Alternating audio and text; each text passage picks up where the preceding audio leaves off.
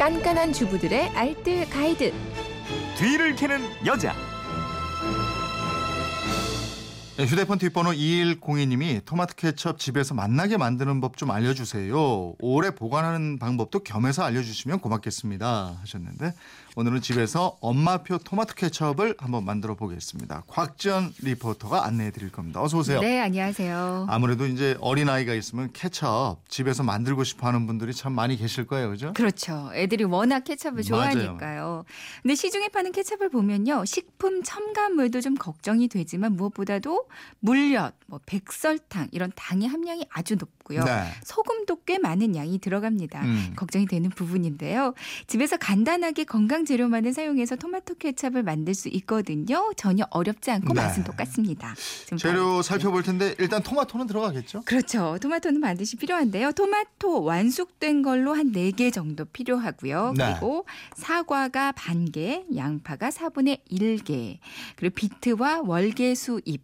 그러니까 이 두 개는 있어도 되고요. 없어도 크게 상관은 없습니다. 음. 그리고 설탕이랑 소금 이렇게만 있으면 돼요. 네. 토마토가 4개, 사과 반 개, 양파 반에 반 개, 설탕이랑 소금, 또 비트랑 월계수 잎은 있으면 좋고 없어도 괜찮습니다. 음. 이렇게 재료가 준비됐으면 먼저 토마토를 잘 씻어서 껍질을 벗겨주는데요.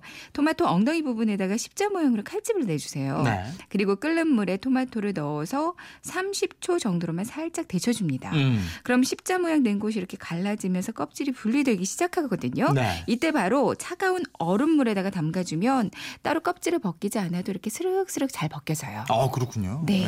사과와 양파는 천연 첨가물 역할을 해주나 봐요. 네. 이 사과 같은 경우는 식초 대신에 새콤달콤한 맛을 내기 위해서 넣어주는 거고요. 양파는 익히면 단맛이 많이 나잖아요. 네. 설탕의 양을 줄여주거든요. 아. 그리고 비트는 색감을 위해서 넣어주는데 이 homemade는 시중에 파는 케첩처럼 빨간색은 나오기가 좀 힘들어요. 네. 근데 비트를 조금 넣어주면 예쁜 빨간색이 됩니다. 음. 이제 믹서에다가 껍질을 벗긴 토마토 넣고요. 사과 넣고 양파, 비트 넣고 한번 윙 갈아주세요. 네. 그리고 토마토 씨나 양파의 섬유질 같은 거는 좀 먹었을 때 입에서 걸리적거릴 수 있거든요. 그러니까 체에다가 한번 걸러주시고요. 음. 네. 이렇게 믹서에 갈고 체에 걸은 즙을 끓여주는데 음. 물은 따로 붓지 않고요. 즙 그대로 그러니까 냄비에 올려서 팔팔 끓입니다. 이 끓일 때 월계수 잎이 있다면 한 장 정도 넣으면 되고요. 없으면 안 넣으셔도 상관이 음. 없어요. 그래서 이대로 이제 조리기만 하면 완성이 되는 건가요? 그렇죠. 중간 중 간에 거품을 걷어내면서 수분이 다 증발할 때까지 끓이고요. 다 졸았으면 이제 여기다가 소금이랑 설탕을 추가해서 간을 맞춰주시면 이 홈메이드 케첩이 완성이 되는 거거든요. 네. 근데 그냥 이대로 만들면 그냥 물처럼 주르륵 흘러내릴 수가 있어요. 음. 여기다가 전분물을 조금 넣어주면 흘러내리지 않고 걸쭉해집니다. 아, 예. 그러니까 전분물은 전분이랑 물을 1대 1로 섞어주시면 되고요. 애들 먹는 거라면 설탕이랑 소금 아예 생략하고 그냥 이대로 식혀주셔도 되고요. 그래도 네. 맛있어요. 음. 근데 어른들은 조금 밍밍하게 느껴질 수 있으니까 아무래도 이 마무리로 설탕이랑 소금을 추가해 주시면 됩니다. 음. 이 시중에 파는 케첩처럼 아주 새빨간색은 아닌데요. 네. 그래도 맛은 그 맛 그대로거든요. 음. 이거는 또 애들 막 먹여도 될 것 같아서 막 퍼주고 그래도 됩니다. 음. 이렇게 만들어서 이유식에 살짝 넣어주기도 하고요.